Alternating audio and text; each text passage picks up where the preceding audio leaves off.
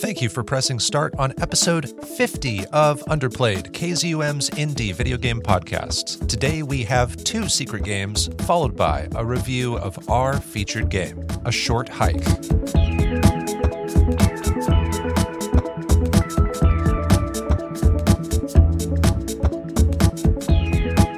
On Underplayed, we review indie games of all kinds the games with small budgets but big hearts, the lesser known experiences with imaginative ideas.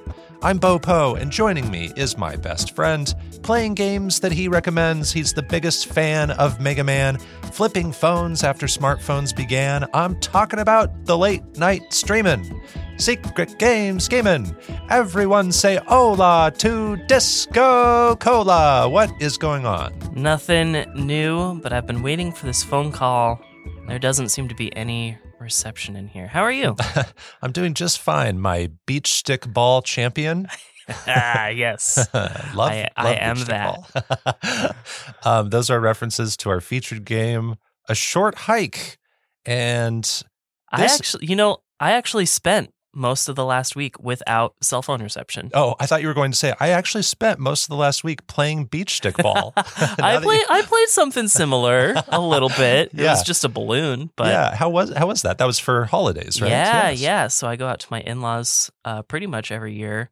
Uh, and my cell phone provider, service provider, doesn't have coverage where my Dang. in laws live. That's so crazy. You're every- unplugged. I am even more unplugged than I am by intentionally carrying a flip phone. No one can find you. No one can find me. I can answer emails Yeah. at two o'clock at night. That's it. Wow. So you're you're just like off the grid.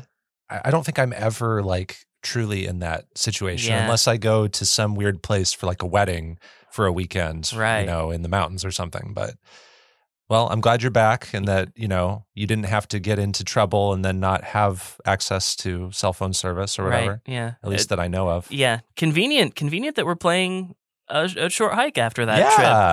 Uh, I actually finished a short hike a long time ago, so I didn't even think about it until we got here. But Yeah, well, you played a short hike on stream, right? yeah, yeah, a while back. And I didn't watch because at that point, I think I could have watched you stream it, but I hadn't played it yet. And Right. so I don't want to like ruin my experience by watching someone else first. And I saw that you had streamed it, and I I, popped in for like two minutes while I was in between some family things. Very cool. Yeah. Um, this is maybe the first game that we've both streamed I in think so. on Twitch. So Yep. that's fun. And if people want to check us out on Twitch, uh, Disco Cola is twitch.tv slash Disco Cola. Yep. And I'm twitch.tv slash BO underscore underscore PO. And you can see us streaming some indie games uh, that we play for Underplayed here and there. Uh, I started streaming Sifu. I saw that. And I've uh, I've done two streams with Sifu. I did like a hybrid Sifu and Spider-Man 2 stream, but two days before that, I just oh I only did Only Sifu, did Sifu. and that game is going to make my hands hurt a lot. Oh, great! I haven't started yet. I'm starting this week. Good. So it's it's the return of that idea um, that we felt in like Hollow Knight and Death's Door. You know, It's been a little bit since something really like made, made our hands hurt. cramped my hands. Yeah. Well, like you're doing so much fast reacting, and I just clutch the controller so tightly. yeah. It's yeah. Uh, and then I just want to call out that it's our 50th episode. Heck yes, it is. And you know what? A number is just a number at the end of the day. That's kind of my take on it. It's like 50's cool. Like it's it's a cool new like series of 10, you know, and it's Right. halfway to 100 Yeah. but um, I think I will like be really amped about 100 when we get there someday. But you know what? 50 is cool. 50, is 50 cool. is great. And uh, we've talked about getting to episode 100 before and what we'll do. Yeah. And I think we have a couple ideas, right? I don't remember any of them, but uh, you can go go for it for the listener. Well, maybe this can just be an ideation sesh. Yeah. One idea I remember is by episode 100, we will have played several hundred games uh, Mhm. for Underplayed, um, or a few hundred at least. And what we could do is each count down our top 100 indie games. Good lord. Now, that sounds insane. That sounds like a lot of discussion, like at least a dozen hours worth of discussion, possibly. But it's mostly mentioning the names of the games. And then when we start getting to the top like 25, that's when we're saying more. And then we get to the top 10, and that's when we're kind of doing what we do at the end of a season, where we mm-hmm. share for about a minute about why each game is special to us. Right. So, in my mind, it wouldn't take like an insane, unhinged amount of time, but who knows? would Um, we would we include like jealous games that we have since played in there?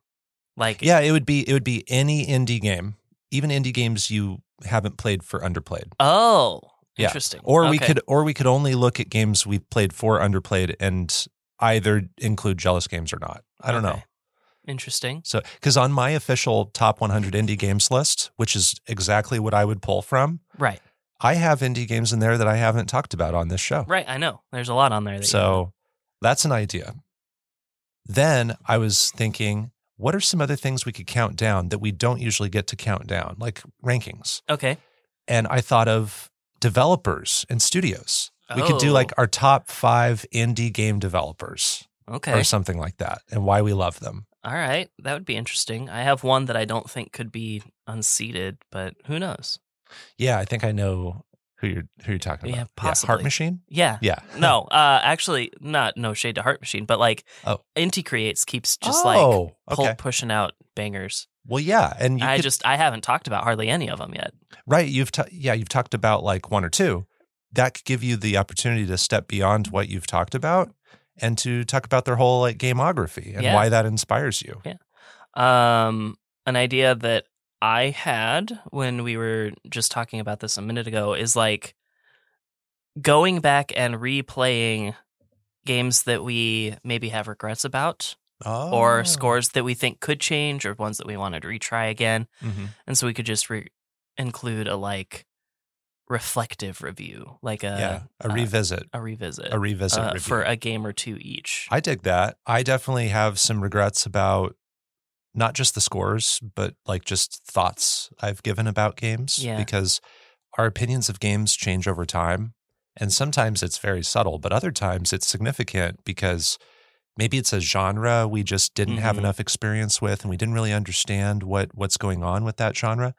Other times it's just that we change as people over time Right. and then our tastes change. Well, and my scoring metric too changed pretty significantly, Mhm. especially over the last two seasons. And I was like, spoiler alert, I put one of the games from today's episode in my top 100 games list. And No, the game that it sits next to doesn't match the score. hmm Like, this is maybe Yeah. a lower score than the one it's sitting next to. Uh, so maybe I don't like that game as much. Interesting. So I want to revisit it. Yeah, we could definitely do that. I I'd be down because I have some regrets as well.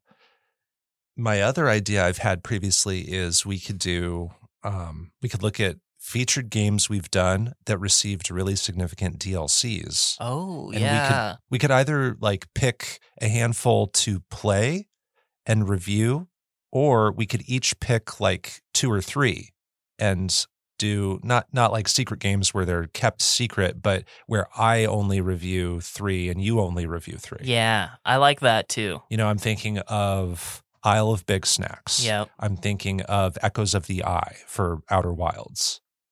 Uh, I don't know if Cult of the Lamb. Might be eligible. there are lots of them Yeah. by this. And by the time we get to 100, there will probably be a good selection. I I agree. Interesting. Okay. We don't have to have it all figured out today because we're only halfway there. We'd appreciate feedback. And if you have ideas. Yes, if you have ideas for us, we could just plug our socials here or our email even. Yeah. Uh I mean, obviously you found us probably on formerly Twitter, so comment there under this episode. Uh, we do have an email address. We've mostly just used it for business so far, but it is underplayedpodcast at gmail.com, and you can email us there as well. Yeah, let us know what we should do for episode 100 when we get there, and we'll we'll file those ideas away. Yeah. And before we move on, if you're listening to Underplayed right now, thank you. We love you. If you haven't already, please consider giving us a follow and a five star rating on Spotify and Apple Podcasts. It takes just a few seconds and it goes a long way. It's time for our secret games. Secret games.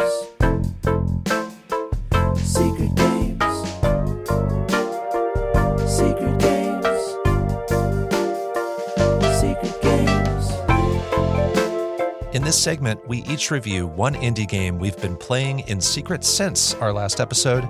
We don't talk about what we're playing. I don't know what Disco's playing. He doesn't know what I've been playing. We're keeping these a surprise for this very moment we're sitting down to record. We can choose any indie game to play and review as long as it hasn't been talked about on Underplayed before. We will start with you, Disco Cola. Let the mystery be no more.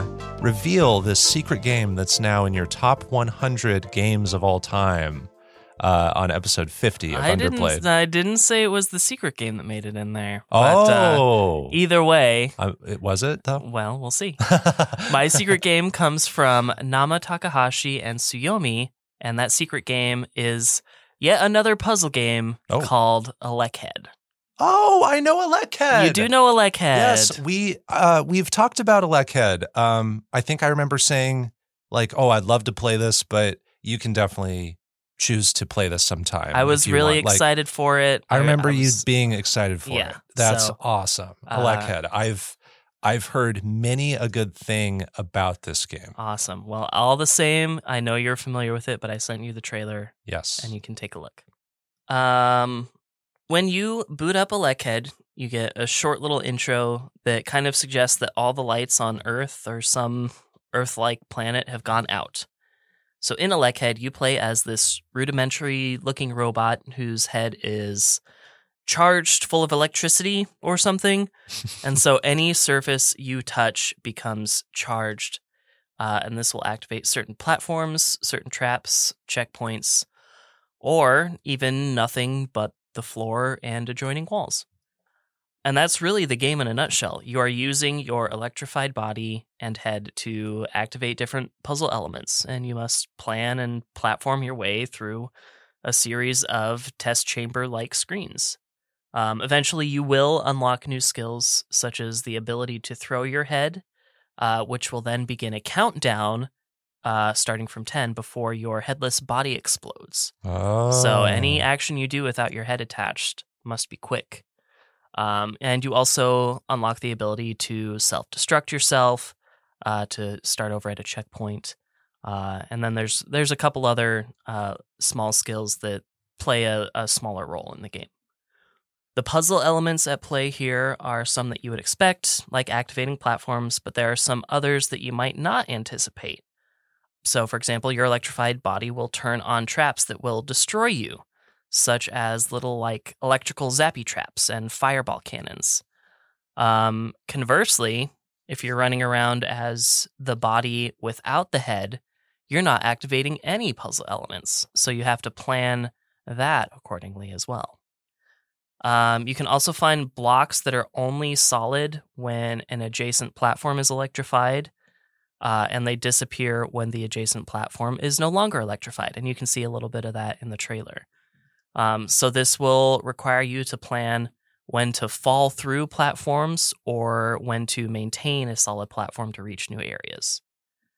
The game also has a set of 20 collectibles as well as collectible color palettes that you can find that will uh, change the colors of your very simplified color layout. And as I'm watching this trailer, it's mostly like this blue and yellow slash orange Yes. color palette, so yeah, that can change. Yeah, I think at all times there's like a maximum of four colors going on, and you can unlock it. I found I think five, five or six color palettes. Okay. Um, Yeah, the trailer doesn't show any of those. right. Yeah, I I think it's just for the player. If you choose, Yeah. it it plays no. No differently. It's yeah. it's not counted anywhere really. It just shows you which ones you have. But yeah, I can't really add much more than that. The game is split up into like six worlds in a way, but it's all a contiguous, mostly linear facility. Um, it's been the season of the puzzle, and I've got It has, yes. I've got one more in the next episode. Spoilers. but even in a sea of puzzles, there is a lot that stands out about ElecHead. Uh, first up, the thing that draws me in about most of these kinds of games is the art style. I think the art style in this game is awesome. Then there are like the unlockable color palettes I talked about. I didn't end up preferring most of those palettes to the original, but they do have a distinct style and they just they really dug into that um, and i love that i think the music from Tsuyomi is really great Uh, it's more 8 bit inspired chiptune music, and it's just, it's super solid. It can maybe be a little repetitive because there aren't very many themes, and it doesn't really deviate too much, but I really didn't find myself getting tired of the music at all. Um, there's also this one theme that's only in just this small section of the game, um, and you might even miss it, maybe. But I just I loved that theme. It's just so awesome. It's so grand, and I love it.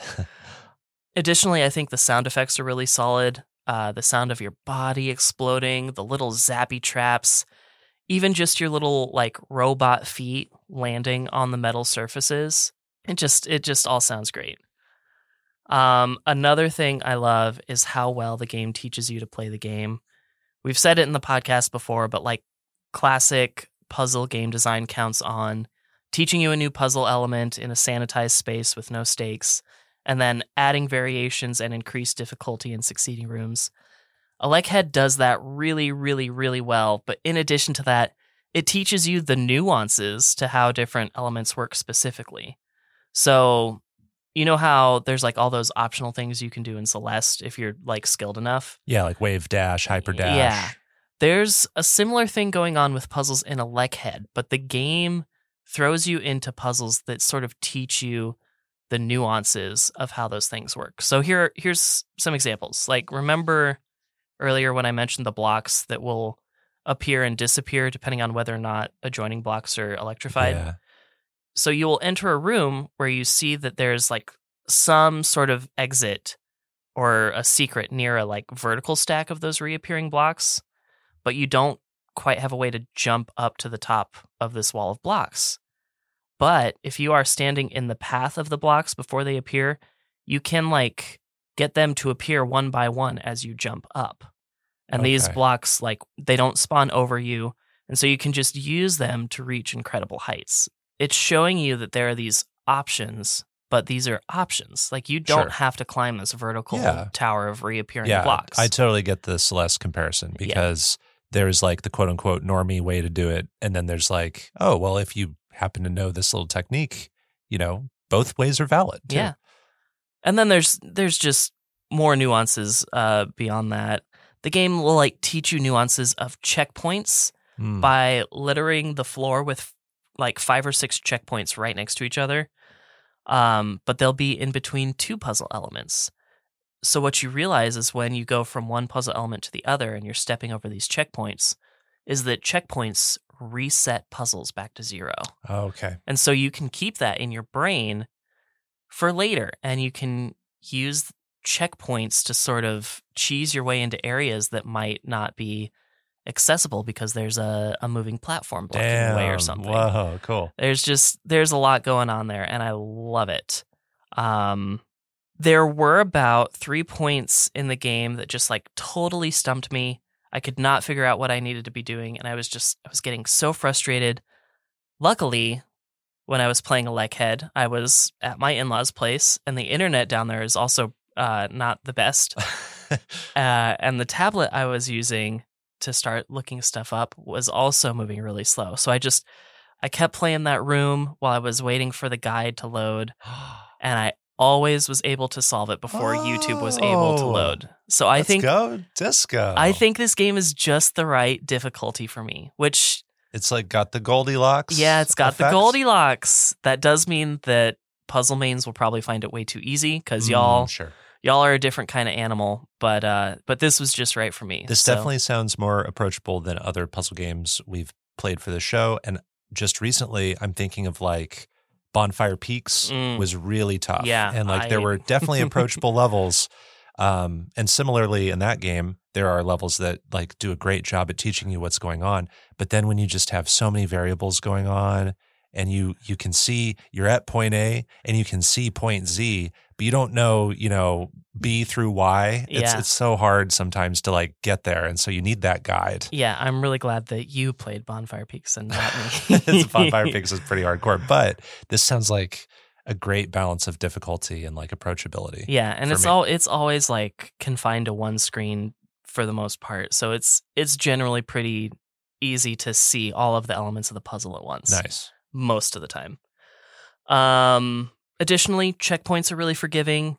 Your explosion is almost as quick as Celeste popping, uh, and then you're just back in the action again. Speaking of dying, the world has sprinkles of story as background elements, um, mostly in bodies of other deceased robots. Many times they're in spike traps you're trying to avoid or near other platforming challenges. So you're not the first Elec head to make this journey that you're making. And I love this. Oh, This reminds me of something I always wanted to put in a video game that I would make someday. And I just, I love that. Um, that's that's th- making me think back to Titan Souls a little oh, bit. yeah, dude. Yeah, absolutely. Like you're not the first adventurer to do that game. Yeah. And one thing that I want to make particular note of is that this game has two endings, and I don't want to get into their differences too much, but what I will say is that one of them takes a great deal more work to achieve, and what you get as a result stunned me. Like this will easily make one of my greatest surprises at the It end of the shocked season. you, if you will. It sure did. I am shocked by your pun. Ah. Uh, but yeah, just that that ending uh, shocked me, and it, it's super, just totally not what I was expecting. wow, that, that's awesome because sometimes we do a lot of work for another ending and it's kind of it falls flat a little bit. yeah, yeah. I wouldn't say that it did that. There are a great number of other small things I like about ElecHead, some of which are just hard to put into words. But if I tried to distill it into one phrase, it would be charm. I think this game just has so much charm. There are just a few things about a head that I don't love quite so much. Some of the collectibles are too well hidden. The video guide I used to locate the last six or so literally says in the description of the video a game where you have to hug walls, not a great mechanic. While true, I'd push back on that sentiment a little bit. Um, like I mentioned for Bat Boy in the previous episode, the game will show you hints of a hidden room in a corner, or it will teach you pretty early on that there are hidden walls. And when there are, the room might have this amount of wall on one side versus a smaller amount of wall on the other. But because the game taught me that, I am hugging nearly every wall that fits this pattern, and I'm not missing a ton of the collectibles as a result, but I am wasting a good amount of time because most of those walls don't actually have a secret. So I am hugging every wall, but it's it's not always yielding fruit. I have a few minor complaints here and there with specific puzzle rooms, but there really isn't too much that bugged me about ElecHead. I guess I wish it was on PlayStation so I could nab some fun trophies. Mm. But uh, yeah, ElecHead was something that I was looking forward to since just before it came out. I eventually became a bit nervous about it as time approached because I am getting burned out by the great number of puzzle games I've played this season. Luckily, the game surprised me with fun, straightforward gameplay and puzzles that have a surprising amount of nuance and endings that will bother me in a good way Hmm. for a long time to come. This game is my Death's Door of puzzle games. Wow. It's just the right length and difficulty for me. I did immediately put this pretty high up on my top 100 games list. And like Death's Door, I will rate this a 9.0 out of 10. Sweet. Oh, nine out of 10 for Disco Cola. I, yeah, this has been on my radar, I think, for as long as it's been on yours. And I, I think I did always have it in the back of my mind as like a, oh, yeah, Disco's going to play this someday. So I'm glad you got to play this. So you said there are six worlds. Do you know about like how long each world takes or how many puzzles or levels there are in each world? Like, can you give us a sense of how, how long the game is? Um, I sat down and did the whole thing in one night. I think Oh. when I it'll tell you your game time when you beat the game, and I think it was two hours and forty minutes. Oh, that's really nice. and Yeah, digestible. very Okay. digestible game. I was expecting something maybe like twice as long. Um, and then how is the game tracking collectibles? Like, how do you know you need to go back to World One and get like X number? Gotcha. Um, so as long as you've activated that world's portal, when you go to your teleportation selection in Mm-hmm. the pause screen, it shows you exactly how many you're missing, and it shows you in which order. Oh, that's nice. All the I collectibles are exactly the same, but like it, it just sort of gives you an idea of like where in this world you might be missing one. Oh, I love that. Well, the puzzle platformer is one of my favorite genres. Like, I love platformers. I love puzzle games. I also love puzzle platformers. Like it's the combination of two things I love. So um, this one is one I'd love to play someday. Uh, where can you play ElecHead? Yes, you can play ElecHead not in very many places, unfortunately. Nama Takahashi, please port to PlayStation. But you can play it on Windows or on Switch, which is where I played it. Sweet. And you played it at your in laws. I So did. you, were, you were handheld mode. Handheld mode. Cool. And uh, yeah, this is in my top 100 now, Okay, so just that one. behind Outer Wilds. Nice. That's sweet. What number is it right now? 41. 41. Sweet. It's time for my secret game. Now, my secret game is one that actually synergizes with your secret game really, really well. Oh, no. We've had this happen a couple times before. I had to pull up our list of games we've reviewed in the past. You reviewed Machinarium and I reviewed Maquette, which were two puzzle games. You Oh, know, yeah. although they were pretty different. Different, uh, but in that style. and they also started with MA. And they also started with MA, and they were the secret games for the Manifold Garden episode, which also was a puzzle game that started with MA.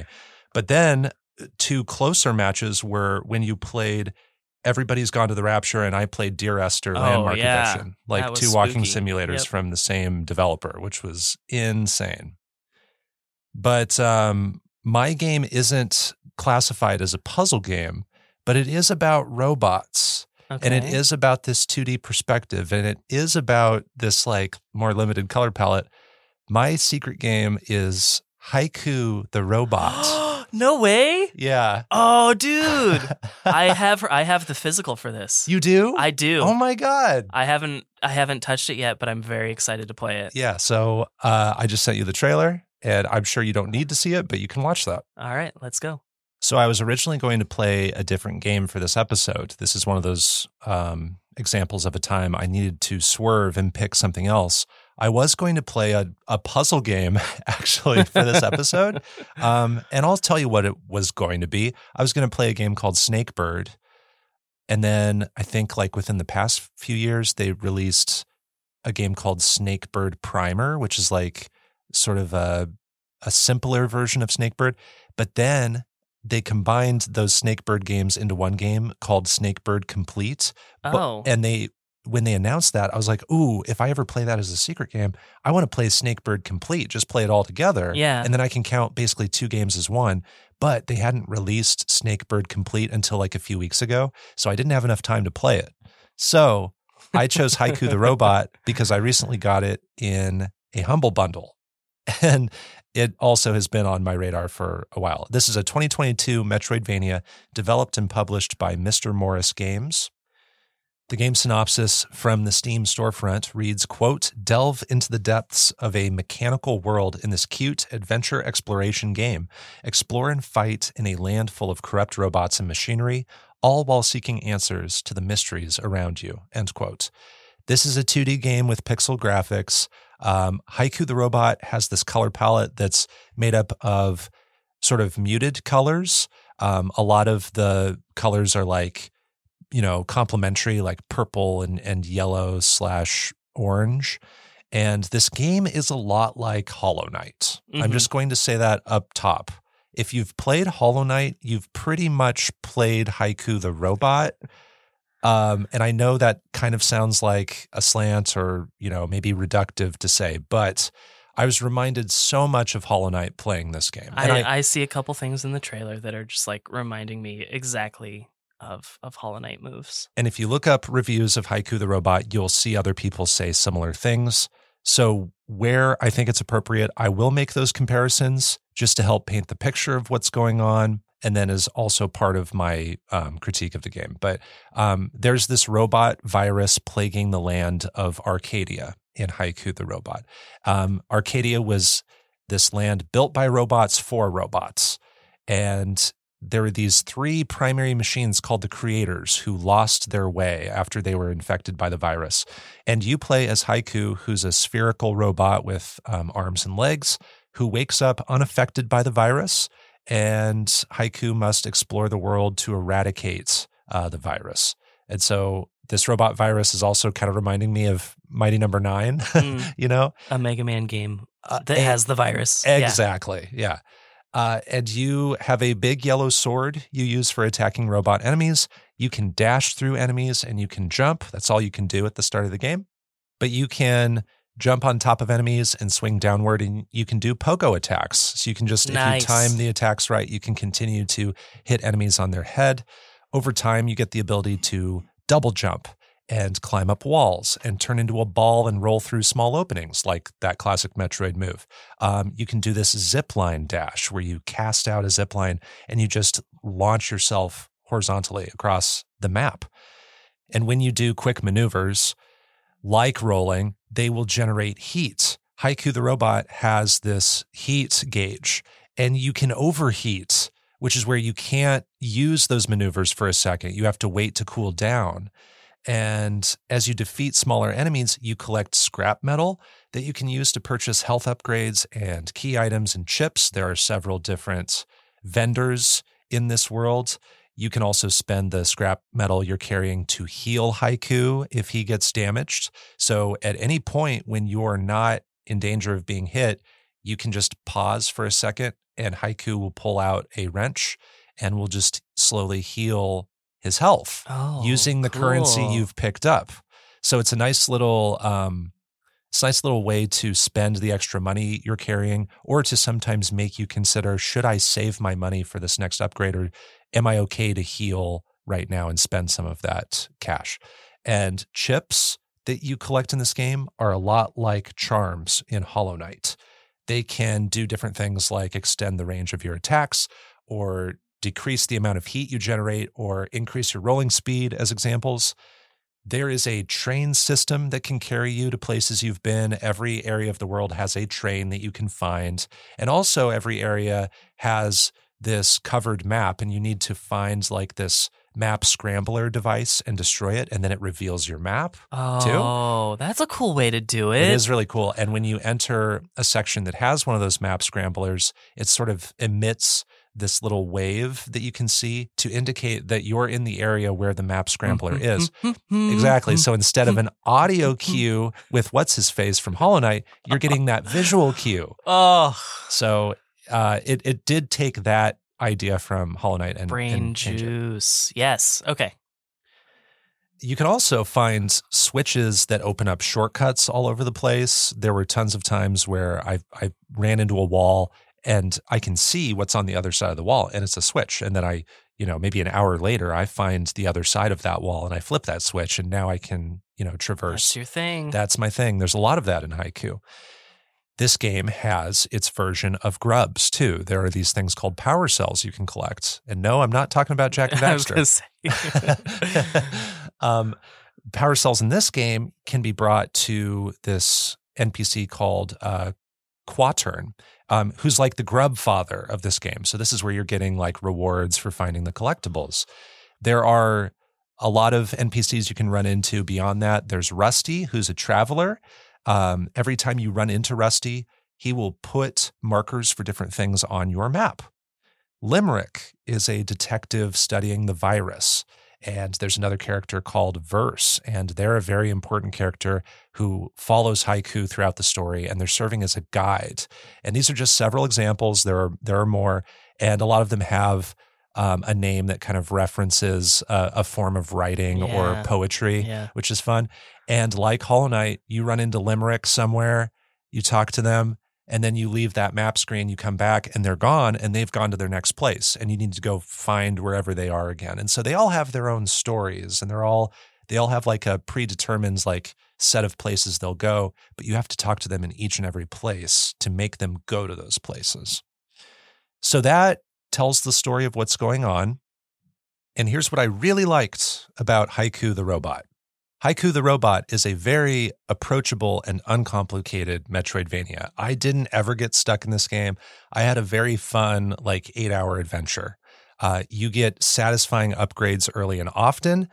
Almost immediately, I was climbing walls, uh, which feels nice. You know, I was doing SteamWorld Dig. Oh, yeah. in this game after I beat the first boss. You can go out of order when looking for uh, the three creators. So the the three like main creators who made this world, who you eventually are tasked with finding. You go and find these creators, and they give you this significant boss fight and a significant upgrade. You can look for them kind of in any order, I think. Um, but even if there is kind of a set order, there are other smaller bosses that I get the I get the impression you can fight them in multiple orders. Um, there is the double jump as an example. You get this after doing some kind of a challenge. And a lot of people will get this immediately. I didn't get it until close to the end of the game, but Ooh. I was able to go so long without it because I get all these other cool maneuvers that let me um, traverse so easily. Okay, cool. So this game is making you feel very powerful with movement. The boss fights have that Goldilocks quality. Yes. Where I baby. think they're just right when it comes to difficulty. If you are a Hollow Knight, like hardcore, you know, Metroidvania player, you might find them to be too much on the easier side. I found them to be more on the easy side than the hard side. But you know, also, I'm not getting stuck. I'm only dying a handful of times to these bosses. I learn their patterns pretty quickly, and it feels good to defeat them all the same. I love the visual style and the color palette too. Uh, there is this like low saturation of colors that adds a brooding feeling. There's this aesthetic of possessed machinery that's going on, and it feels morbid. You are fighting these machines. Sometimes they have screens. Yeah, you know, they're like their faces are horrifying. Horrifying faces. Sometimes it's like a, a TV screen or a, a computer monitor screen that they have for a head, and they have this really scary face because they're infected by this virus. And then you defeat them, and they'll leave their motionless bodies behind and their screen will just go blank. And there's something that's so upsetting about that, that like this thing you were fighting that was so aggressive is now just sitting there, just dead. And that's another thing that's kind of like uh, Titan Souls, you know, like how you defeat this really crazy aggressive enemy and then their their body is just sitting there motionless and you can kind of interact with it. Well, and some of these like they look really physically heavy too. There's something about just like the actual weight of that body yes. too. Yeah, they throw themselves around, they smash down into the ground in a way that like conveys power. And some of them are like a TV screen and you defeat it and the screen is like smashed afterwards. And Haiku can jump into the screen and like be inside the monitor for a second. That and there's something so, there's something so dark about yeah. that. Um, or you can just leave them be and keep going. But this game is also kind of adorable too, with its NPCs and Haiku himself. I love talking to these characters. A lot of them are uh, cheery and fun and quirky. And there's this ability to save your money too, which is really fun. I didn't mention this yet, but there will be these perch stations where you can deposit the money you've found, the scrap you've found so that if you die, you don't lose your scrap. Oh. And you oh. can go back to perch stations and get scrap out if you want to have some extra scrap on hand to heal haiku. But another thing that's super considerate in this game is when you go to a vendor, your money doesn't have to be on, On haiku. person. It doesn't have to be Oh. on haiku. You can have all your money at your bank, like basically in your perch station, and the vendor will just know that you have that money in sum total. you, and you essentially have a debit card at that point. Yeah, kind of. I mean, you you just collect money in this game and you can, you know, just go to the vendor with that in your pocket, but if it's in your bank, it it's treated the same and I love that. There's some things that I didn't enjoy as much about Haiku the robot. A lot of it comes down to just as I'm playing this game and this is this is just because I've played Hollow Knight and I love Hollow Knight. When I'm playing this game, it just feels a little derivative. hmm Um, it feels like kind of a thinner copycat of Hollow Knight. And this is going to be something that hits everybody a little bit differently. Many people haven't played Hollow Knight, and maybe they look at Haiku the Robot and they want to experience a Metroidvania, and they'll have a great time here. And I had a great time too. But I look at it with that lens of, oh yeah, this this is reminding me of this from Hollow Knight. This is reminding me of this from Hollow Knight. I mean, it has its own version of like fungal wastes. It has its own version of Deepnest almost every mechanic feature area and npc feels inspired by hollow knight in some way to me hmm you know there is like there's tribute and inspiration and then there's like almost being a copycat and i feel like this is straying more toward the latter you know like it's it's almost like too similar in an eerie way Yeah, I, I actually had this conversation with my brother last night about Metroidvanias and how a lot of the one like he recommended one to me called Afterimage, and Mm. one of the things that they market is just like how big the map is. And I had downloaded another one that was just like huge.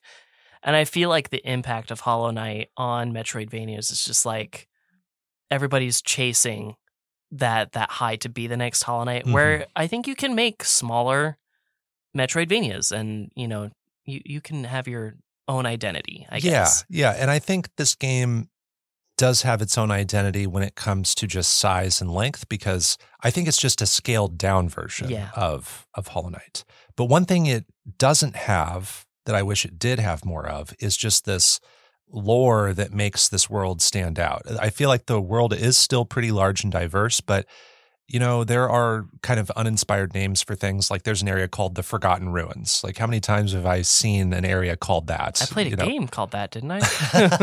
uh, and the world itself is called Arcadia. I feel like I've seen that name. Mega Man before. Zero has an area called Neo Arcadia, which was built by Reploids to harbor humans. So I- I just feel like it's these names for things that don't really stand out. And also the story that's given is kind of just repeating the same story beats to me a lot. And it's a very similar story to what we've seen before. And then repairing haiku with the wrench can be slow. There are times when I get out of a fight, I'm down to one health left, and I just want to heal back like five orbs of health. And you just have to sit there for a while. It takes a while to repair it back. And I get why they do it. They don't want you to be able to repair that easily in a fight. But I wish if there weren't any enemies around me, maybe that could be faster so that I'm not sitting there Oh. repairing myself for a long time. Cause it's like he takes out his wrench and it's like wrench, wrench, wrench, wrench, heal, wrench, wrench, wrench, wrench, heal. And it just takes a while. Ah, jeez. Um, another thing that's kind of an unnecessary hindrance is the overheating mechanic that could be taken out and it would largely give us just a smoother experience. I don't really see the need to give us the overheating as a punishment for rolling too much. So here's a question, early question. Um, I know that there's water in the game because I can see it in the trailer. Can you jump in that water to maybe speed up the cooldown process? Is that something that you tried, or does water like kill you? Well, you know how like in Metroidvanias, every area has like a visual identity. There's one area that's like all water, and you Mhm. actually can't swim in it until you get an ability. You die if you go in the water at first.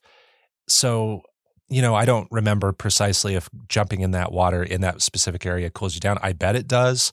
You can also get upgrades that decrease the amount of heat that's generated Of when you do yeah. maneuvers, and those are permanent. You can also get chips that help out with that. So you can customize your loadout to make that better for sure. But there are some areas where you can't even do maneuvers because you're in like a hot lava place and Haiku can't do dashes. Oh, You know, so yeah. The game pays attention to where you are environmental wise and will adapt your heat gauge to that, which is kind of cool. yeah, Um, a little, little bit of synergy with our featured game, even to a point. Yes, exactly. Like when you get to the top of the mountain in a short hike. So uh, it's it's cool that they put that thoughtfulness into it, but the times when I just needed to get over an obstacle using those maneuvers, and I my heat gauge was overheating, and I just had to sit there, it really killed the flow for me. Uh, but overall, you know, Haiku the robot uh, is not adding many ideas to the world of Metroidvanias. Its world doesn't have a lot of lore to draw me in, but it scratches the Metroidvania itch in a very approachable way. It has a lot of visual imagination when it comes to the machinery. I love how this game looks. There are discoveries and hidden pathways abound. It is, for me, Diet Hollow Knight. And of all games of which to do a diet version, that is a very good one. And I'm going to rate this an 8.5 out of 10. Oh, yeah. That's what I originally had down. And then I was like, uh, but And it's play, it's playable on PC, which is where I played it, Mac, and Nintendo Switch. So you can play it at your in-laws. yes. And shout out to Super Rare Games, which is who uh, did the physical version that I possess and will Ah. now play. Nice. Yeah, I already asked a couple questions. Uh, I guess the main one is how how are the controls? How does it feel to be haiku? It feels really good. There are times when you're using your sword a lot and it just kind of feels button mashy. But as you get more maneuver abilities, I think the game gets even more fun to like control and explore. There are those early hours where just because you don't have the zipline dash, it can take a while to get from point A to point B, especially if you open up your map and you notice, oh, I'm in this way far corner and I need to go to the far other side of the map.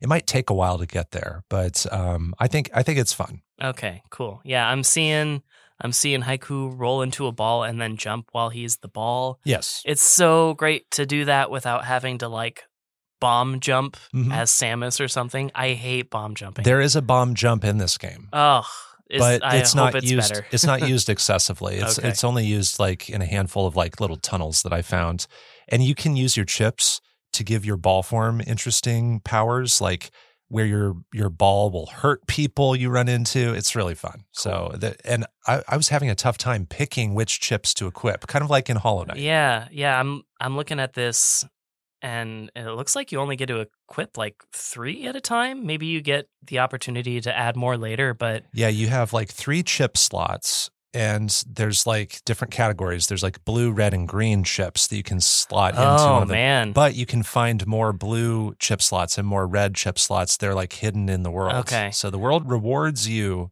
for exploring and, and finding nooks and crannies. yeah. I remember having this this similar struggle. Not as much in Hollow Knight because I really found like the the you know charm layout that I loved, but in like um unsighted, I was having trouble like deciding Yes. which chips I wanted. That that was going on a little bit for me in Haiku the Robots. And I'll also say like I still think this is worth playing for people who love Hollow Knight. I think it's worth playing for people who haven't played Hollow Knight and maybe want to just try a Metroidvania on the shorter side. I think this is like a on average like 7 to 8 hours. So I think that's a good length. Cool.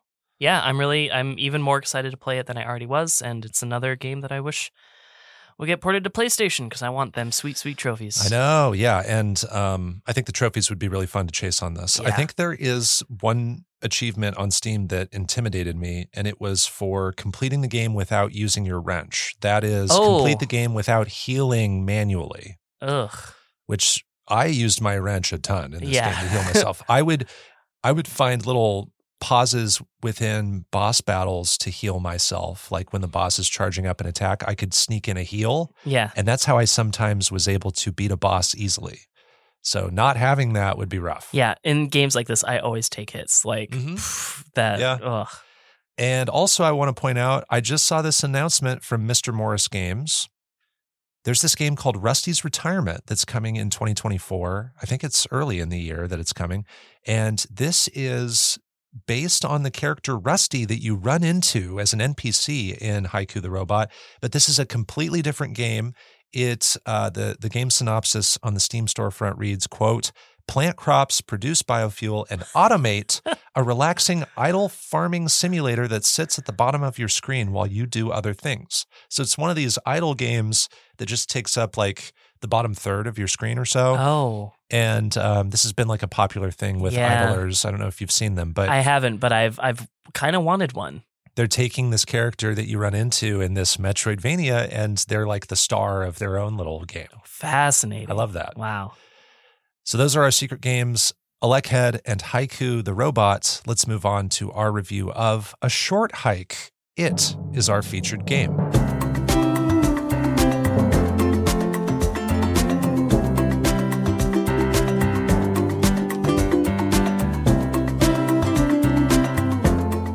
Short Hike is an adventure game first released in 2019.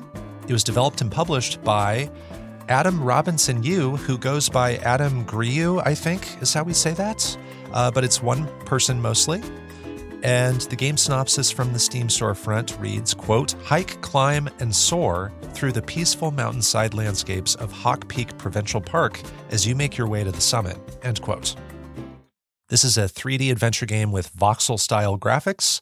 Although the amount of pixelation can be tuned, you can go into those settings and you can change them. Is that something you did? I did actually. And Yeah. do you remember what you picked? I just I stuck with the default anyway, but Oh, I okay. it is one of the few examples of a time where I went in and actually messed with stuff. Yeah, and know- I was know happy to see that that was there. that. Yeah, yeah. Um, I was reminded of Smushi, Smushi Come, Home. I was immediately reminded of that. Yes, I played most of the game on the most pixelated setting, but then I went to like the medium one about halfway through the game. The game takes place on Hawk Peak Island, which is home to lots of animal NPCs. You're playing as this bird named Claire, who's on a vacation with her Aunt May, who is a ranger. And Claire can jump, glide, and flap her wings and scale mountainsides. And she wants to get to the top of Hawk Peak so she can receive an important phone call. And we don't know what that phone call is about at the start of the game. We just know we need that cell phone reception. And uh, so the goal of the game is to just climb this mountain at your own pace and talk to the inhabitants on the way who have lots of fetch quests and mini games for you. Among these is a boating challenge, foot races, fishing, and beach stickball, where you and a friend hit a beach ball back and forth with sticks. Um, there are also treasure maps you can find that hint at places where you can dig up uh, coins and these coins that you find are used to purchase hats and golden feathers. Golden feathers are what let you sprint and climb for longer periods. There are 20 of them in the game. And getting to the top of the mountain requires at least some of them, but they're acquired in so many different ways. Um, sometimes they're found by just exploring. Sometimes you need to talk to an NPC and do a task for them. Um, sometimes you buy them. And a short hike is cozy, bright, colorful, and the spirit of the game revolves around exploring. There's this sort of like rotational world where when you move laterally, it rotates the world, but there is a compass and you can always have it displayed. Alongside the compass, there are other tools like uh, your shovel and a bucket for water and a pickaxe and other collectible items as well.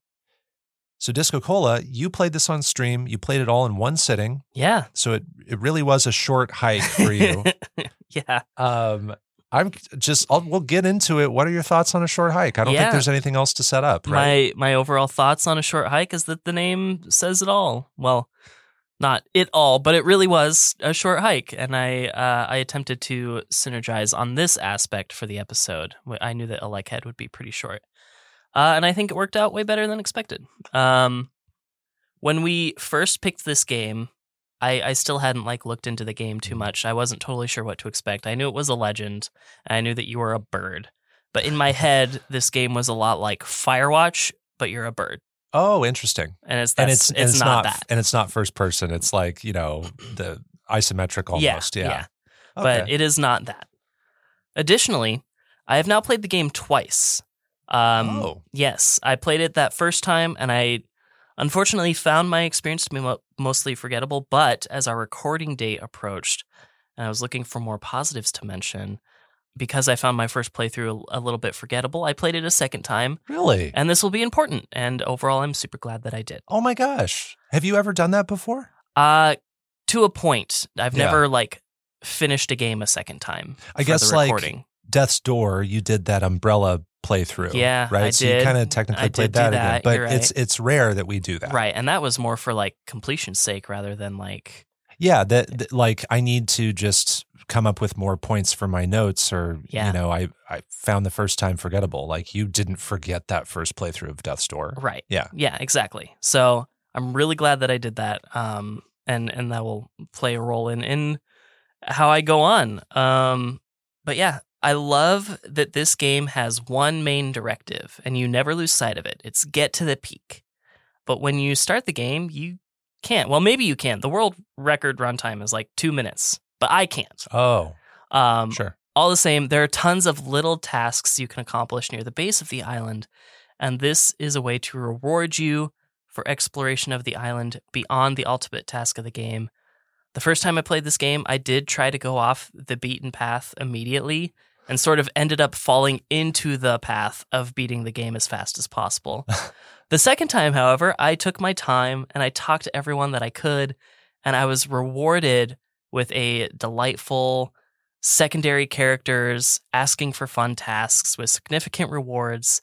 If you take the time to live here, the game rewards you for exploring. And I love that. Yeah, and the game really does throw most of the NPCs at you at the bottom of the mountain, and then you get exponentially less. I feel as Yeah. you're, you're climbing up.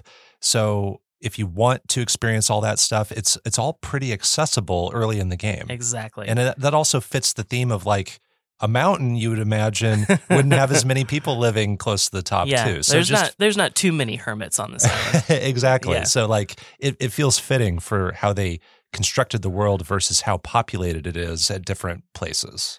Um, I love the way that each character interacts with Claire. Many of them are pretty clearly written by the same person. This island is full of sarcasm, but even within that umbrella, many of the characters stand out as being particularly unique. Um, two minor characters in particular stood out to me. The first being a frog that builds sandcastles. Um, Mhm. After you complete his task, he invents a story about coming third in the elections of his invented sandcastle society. That's hilarious. It is, yeah. And then there's one of the runners in the marathon, and you can inquire about joining the marathon, but they will tell you that registrations closed more than a month ago, and they exclaim, Why does no one read the rules? And that character is just so good. that's my spirit sprite right there. There's just Ah, just this week someone reached out to me via cell phone, even though I had sent an email more than a week before saying, I can't be reached via cell phone. yeah. It was me. Read No, the emails. like read the emails, guys. No, I just I felt that right away. It was it was great. I think that this game feels great to control at almost all times. Your walking speed is satisfying. Your running speed is a really solid sprint. Gliding as Claire has you descending at just the right rate. Mhm. Using your golden feathers to ascend is super satisfying. A double jump is one of the best things in a platformer. But what might be better than a double jump is a dodeca jump. Like, Yeah. just keep going. And it just feels great to be Claire at nearly all times.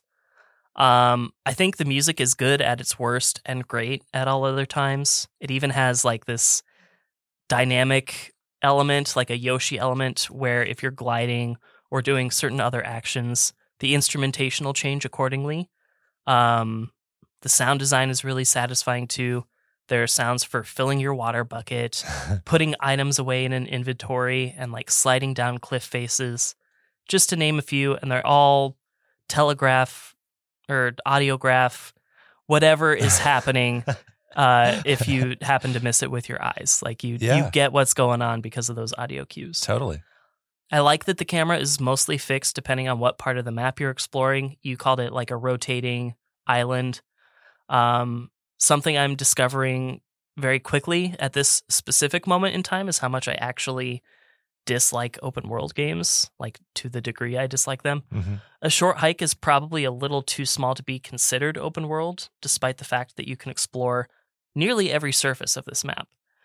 But the restrictive camera turns this into an almost side-scrolling game. So if you're directionally challenged and or overwhelmed by open world games, you really rarely have to worry about getting too disoriented. This camera was designed with people like me in mind, and Yeah. thank God. That's fair. I think when I got further in the game, I did wish I could see more because I was aware of all the different areas. I just couldn't piece together how they connect in my mind. So I Mhm. wish I could have rotated. But I also understand like that's a very conscious decision and it definitely helped me out early in the game too. Yeah, absolutely. Um, I love that a short hike has different kinds of challenges common in platformers. If you want to race, you can do a race. If you want to collect some items, well, heck, someone wants 15 shells. Do you want to complete the Pokedex? Well, gosh darn it, there's a proportional amount of fish species to catch. Yeah. Um, there are even mystery locations hidden behind riddles. You mentioned those treasure maps. Mhm. Um, it's got a little bit of everything, but none of it is too challenging. And of course, there's the ending. In general, I kind of knew what the ending was going to be well before I got there. Um, heck, before we even got to control Claire, I kind of had it figured out, except for some of the details. Um, but it's the moments directly after that phone call Mhm. uh, I'll say, where we get to descend. I find a lot of satisfaction in that.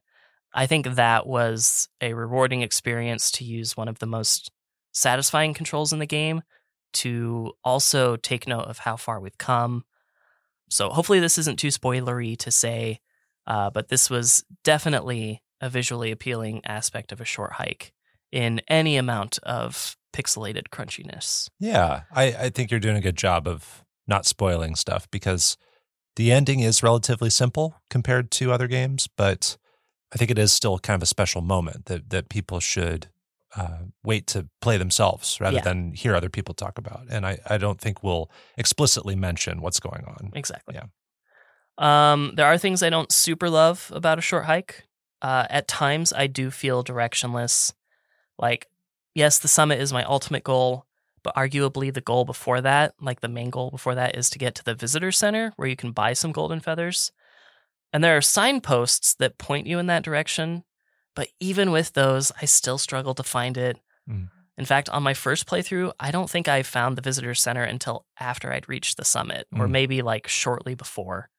Um, my second playthrough, I followed a more directly intended path, and I did eventually find it much easier, but even still struggled to find it on a return. Like I needed to return to the visitor center, and I struggled Yeah. to find it. I got to the point where I knew something I wanted to find was like in this general area, and I knew it was somewhat close to this landmark. And Mhm. sometimes that was all I could go off of. And so there it is that sort of I'm going to go east a little bit. Oh no, that was too far. I need to go south now. Oh, there it is. Yeah. Right. And and that's the th- maybe part of the problem for me is that yeah, there are landmarks, but I think there's a good like 50% of the circumference of the island that is mostly indistinguishable to me. Like there's the Mhm. area with the power lines and it's raining. That's pretty distinguishable. Yeah.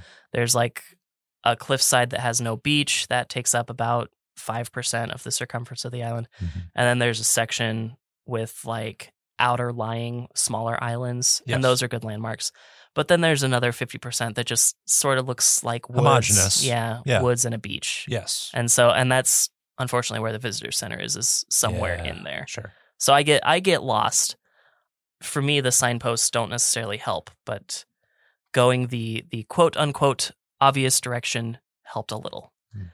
Um, I mentioned that Claire feels great to control at nearly all times. Um, there are times where she doesn't feel great to control, and it's mostly while climbing somewhat out of view of the camera. This was especially noticeable when I was climbing those power lines. I just couldn't climb quite as high as I would have liked to, as I might have been able to if the camera was directly behind her, Mm. if that makes sense. Yeah. Yeah. Totally. Um, another thing I don't love is something that I rarely love in any game, and that is fishing. I just don't really care to do this. It seems like the reward is mostly just money, which I'm rarely in great need for. Yeah. Oh, Um, but there is also a trophy which you are in great need for. well, yes, and I'm I'm sure that there's like a gold feather or something too for doing some fishing. yes. Um, but like this more than anything else in the game requires patience, and like Claire said, this is not my strong suit. Yeah, and different different pools of water or areas of the island have different fish, so you have to go. It's kind of like Animal Crossing. Yeah. Like you can only catch this fish on a cliffside river. Oh, okay. You can only catch this fish in a river, but when the water isn't like gushing really fast. Right. oh, okay. And then something that would have helped in at least two instances would be this really small thing. I wish that each side character's name appeared above their speech bubbles when I Mhm. talk to them. Yeah. Um, this would help me remember which characters are named what. Sometimes I like that people's names are nebulous and that if there is no reason for me to know someone's name, then I don't. Um, but I was asked to deliver something to Claire's aunt, the very first NPC we see in the game, and I couldn't even remember what her name was. Yeah. It's a small thing, but it would have saved me some time more than once. I do like having those names just to reference things later, like being able to say like, "Oh, I loved May's dialogue, you know, Right. because she was really funny. You Yeah, know? Exactly. There were times where I just didn't know who I was talking to, and I'm not sure every character has a name. Right. Yeah. And that's fine. You don't need to, you can talk to strangers without getting their name. Yeah. That's fine if you're an adult. But um, yeah, it just, it would be nice if we're supposed to know someone's name to know their name. And if we're not supposed to know their name, just question marks is fine. I agree. A short hike is, as the name implies, a pretty short hike. And because of that, I do have fears that some players might have a similar experience to me where they played in a particular way, going down a particular path, only interacting with particular characters that ultimately results in a forgettable experience, which would be a shame because on my second hike, I found much more delight and camaraderie in my fellow island inhabitants. so much so that I'm ashamed. I almost wrote them off. Like, this game feels great to control. And in a game where a majority of the characters are birds, most of them feel grounded. I had a delightful time overall, and it's a game I'm actually looking forward to completing 100%. Apart from some of the camera work going on, though, I don't know that I experienced anything super groundbreaking. Maybe apart from how easy it is to breeze through the game by taking an extra 10 to 15 minutes at the beginning. That really pays off for me.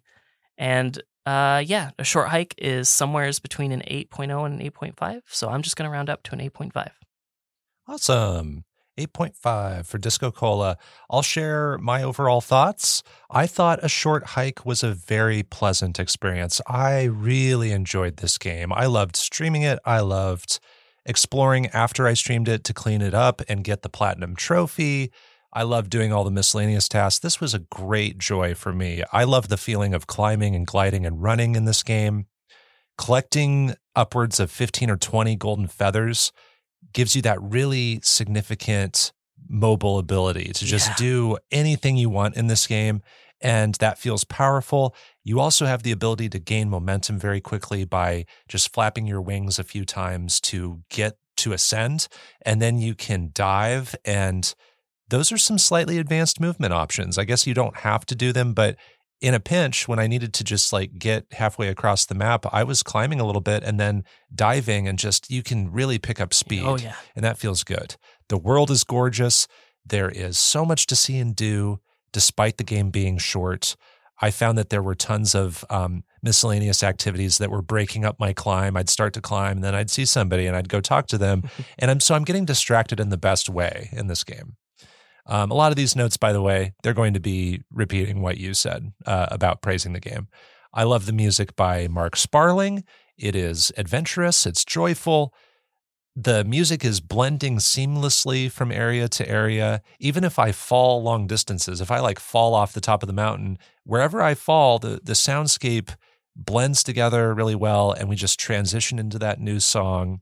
And all the songs seem to fit where I'm at. Um, this music is kind of reminding me of what we hear in Animal Crossing New Horizons. You know, it's just easy listening. I think it's good music for listening to on the radio. You know, it plays well on the radio. I also note the sound effects. Here are my examples of sound effects I wrote down. Like there's the splash of water when I fish, there's the bloop sound of when you jump. There's just something so adorable about that. Um, when you when you drive the boat and you crash into things, which I was doing a lot. There's this this this thud, this like, and uh, it, it it just makes me laugh every time. And then the final moment that we get to in this game, it is this small, tender idea that really worked for me. This game does not swing for the fences with its story, nor does it need to. It's one of those examples of like a really small idea of two people talking and how poignant that can be, how beautiful and comforting that can be. And the music happening in conjunction with it is making me tear up and is giving me goosebumps. And then that moment you talked about where we descend is just such a great conclusion. It's a moment I will remember for a long time. It's probably going to be one of my favorite moments from this season of Underplayed. So I think this game ends super strongly. I only had some quibbles for dislikes. Selecting items in the inventory can require you to sort through a really long horizontal line of icons when you get enough things in this game. And so it wasn't always intuitive. Um, just needing to pause the game and then scroll in that line sometimes just took too long for me. And then driving the boat felt a little janky it felt like the controls were non inverted at first, and I was really good at the boat. And then I don't know what happened, but it feels like the controls inverted at some point because I started, you know, moving my stick to the left and my boat would steer right. And I don't know why that would happen. So I had a tough time with the boat in this game. Yeah, I don't remember doing it on my first playthrough, but I think that I did. And I just totally missed it on my second playthrough. So well, if I've even done the boat, it's been a long time. There's a challenge with the boat where you have to do an obstacle course. In like 45 seconds. Yeah, you- it's, it sounds familiar. Like I, th- I think I, I think did you that. did. Oh, but I it's super memorable it. for me because I spent a lot of time in the boat. There's a there's a section where you pick up someone's kid and they want you to do this challenge. I think you would remember it if if you did it. I don't know. I, I kind of remember it, but I, And this this uh, challenge requires you to like navigate this really tight course. It's not like super tight, but you only have 45 seconds and there's a penalty of 10 seconds added onto your time whenever you hit an obstacle. And because the Mm. controls were giving me so so many problems, um, I was getting a ton of time added on. Did I spend a ton of time on it? No. Did I eventually successfully do it? Yes. Um, did I have to slow down and be more careful to do it? Yes. but those controls weren't helping me at, at some parts. I, I I thought I was doing the right control. I was doing the opposite of what I wanted. it's just a totally different animal from Claire. it is, yeah. And then I I would just take more of this game. This game is another one that's too short. I think we don't give that critique that often, but I would play another one. I'd play an expansion, whatever. I just I wanted more out of this world and out of these characters, and that's kind of a backdoor compliment too. Overall, A Short Hike is a game about satisfying exploration. It is a pleasant game I can recommend to anyone. I'll be thinking about its beautiful little ending for a long time. I rate it a 9 out of 10. That's what I put down. Wonderful. So we're both very positive on it. I'm glad you got to play it again and get a slightly different experience out of it. I feel like what I did the first time I played, the first and only time I played, is what you did the second time, which is I did take my time. I talked to everybody. I did everything as I went. hmm I didn't mean to. I just, man, when I got to a certain point, I was like, oh, I wonder if I can climb up this part of the snowy path. And then I was like, oh, I wonder if I can climb up this part of the snowy path. Yeah. And before I knew it, I was at the peak and Yeah. I accidentally beat the game. Yeah. Um, when we get to close to the peak, we get introduced to this idea of like our feathers being frozen, and we can't really recover them unless we go into a hot uh, pool of water. And so um, I thought that was like a nice surprise. And it was kind of telling me, oh, I need a certain minimum of golden feathers to actually climb this mountain. I'm sure the speedrunner who can do it in two minutes and some seconds, they're using some exploit. You know, I think they- they, I think they have two feathers. I looked it two up feathers, last night. yeah. But they're they're doing it in a in a very unintended way. Yeah. But I feel like you need six or seven or eight feathers to actually get to the top. I And- think minimum. I, I Mhm. think I had 10 when I Yeah. accidentally beat the game. Yeah, 10 or 12 is a good number. I was trying to just collect as many as I could, but if something really stumped me, I kept going. Um, do you know about like how long you spent in this game, like when you streamed it? I beat it around three hours on Uh, the first time I played it, I think my stream time was at an hour and 50 something minutes. Uh, so very, very quickly, because that's not even counting just like getting ready to start streaming, you know? Mhm. Um, so yeah, very, very quickly. And then the second time, I don't have a good idea of how long it took me, but it was, it was longer. Mhm. I think I spent two to two and a half hours. Uh, I hear a lot of people talk about a short hike, especially indie game enthusiasts. This is a game I've heard about for years, and it was on my list of shame, I feel like, for a long time, just because so many people talked about how this was an amazing game. And I agree with so many of them. But um, why do you think this game is talked about so much? And like, what, what do you think the impression is of this game, or what's its legacy compared to other cozy games where you're doing this kind of shorter adventure? That's a good question. I think the ending probably has a lot to do with it. I think the ending is, in the literal meaning of the word, awesome um, in a Mhm. lot of ways.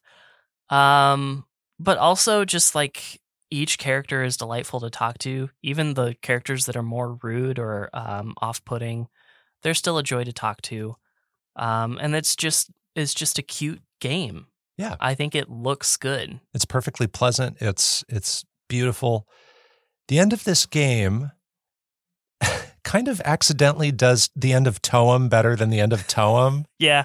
Is that I I thought accurate? exactly of Toem when I got there, and then when you said you wanted more, I I held back the words. I was like, oh, just like the the extra island in Toem. Yes, yes. So yeah, it's very Toem like. yeah, there's like basically a spectacle that you get to see. Um and I was reminded of that just like in the moment. But then the call happens, like the the final story moment happens and um I thought that was just amazing. You had mentioned, speaking of the ending, you had mentioned the music during that in conjunction with what's going on and the waiting.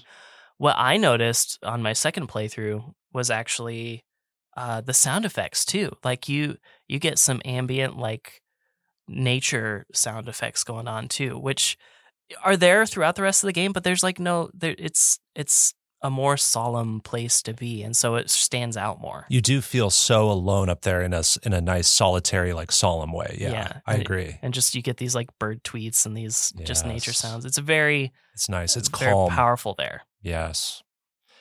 Uh, you mentioned some of the humor and quirkiness. I was reminded of like Donut County with the style of humor. Mm-hmm. Yep. I just wanted to mention some some moments that made us laugh, or just that we thought were clever, uh, or just like that caught us by surprise. You know, there are there's dialogue that can be really adorable, but sometimes awkward too. Where like there are lots of verbal pauses people take, and a lot of moments where characters will say, "Oh yeah, so this is what's happening." Oh wait, that's not true. It's this thing the- like there's no point for that but they are that way it's so it shows that these people are kind of like imperfect yeah. and there's something that feels so real about that Yeah. did you kind of notice that Oh, absolutely. Uh, noticed that a bunch, and uh, I mentioned a couple of them. There's you run, you run into this rabbit that lost her uh, red headband, yeah. and she wants you to go find it. yeah And so you're you're looking for it in this like uh, essentially a bike path, a running path, and you run into a turtle who is wearing a red headband, and and you talk to him, and you're like, Right. "Hey, where'd you get that headband? Did you happen to find it?" Yeah. He's like, "No, I've had this for years. I don't remember. I've had this for it's years." just a coincidence Uh, and he's like, "Oh, okay. Well, this rabbit I talked to was looking for one, and he gives it to you, and then you go back to the rabbit, and he, and she's like." That's not my headband. The sweat stains are in all the wrong yeah they're all spots. on the wrong spots i'm like oh Uh, and then you tell her you I'm spoiling this whole interaction. I'm so sorry. no that's fine but you like you tell the rabbit where you got it from and they're like, "You got it from you got it from the turtle?" Oh, this has got to be like even more lucky than my lucky headband. And so they take it this sweaty yeah years old headband that doesn't belong to them. They're like and it's even funnier because it's a turtle and a rabbit Yeah, too exactly. yeah and it's happening like in the inverse inverse where way. the turtle's the better the racer. turtle's the better racer and uh yeah the turtle's just doing those laps around that like boulder or whatever. It's like that's all they do all day. Um there's another person who's in this loop. Uh, it's a pretty big loop that they walk and they tell you about rumors or something and you can keep talking to them and they'll keep giving you a different rumor i Okay. think. And they're like you want to hear a rumor? Yeah sure. And they give you a little hint about something. Want to hear a rumor? Yeah sure. They give you another little hint. And then you talk to them like the fourth or fifth time and they're like you want to you want a rumor and, and you're like yes they go okay oh wait i'm all out of rumors it's like oh okay just the tea is there um at the beach stick ball area you talk to the person who's keeping score I And love this. I love your chair. Where'd you get it? you they're sitting in like one of those big, like tall, uh, almost like lifeguard chairs. Yeah. I like your chair. Where'd you get it? And these are just like children. You get that impression that they're really young. I like your chair. Where'd you get it? And they're like, we stole it. it was, what? Okay. Um, and then another moment that made me chuckle a lot was when Claire gets to the lighthouse, she can look down at her Aunt May. Yeah, that was one I was going to mention too. And you, yeah, and she can call out to Aunt May, and she's like, "Hey, Aunt May!" and Aunt May's like, "Yes, Claire."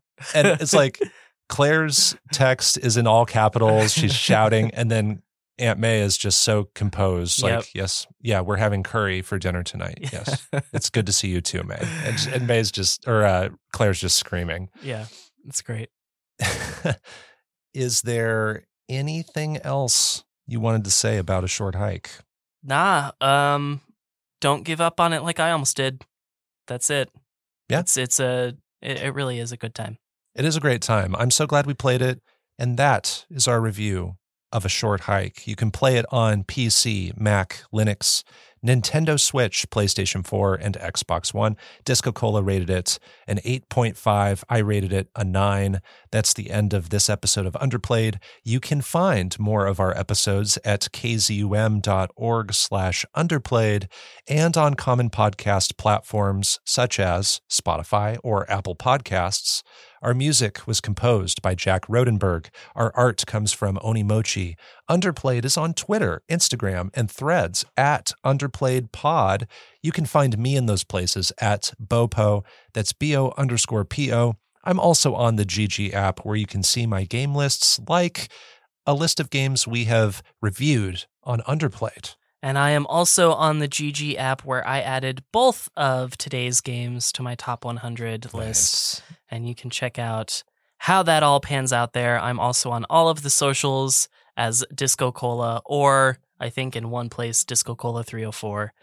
and uh, look for Underplayed on Twitch, uh, twitch.tv slash underplayed podcast, where we occasionally play co op games and premiere episodes of the podcast. And so both games today ended up on that top 100 list. Yeah, they So both did. I couldn't have been wrong after all. Absolutely. Yeah, uh, correct. That was the that was the phone call answer I was looking for at the top of my peak. Next time we'll have two more secret games to review, and our featured game will be Soma, a survival horror game developed by Frictional Games. Until then, everyone, keep on playing.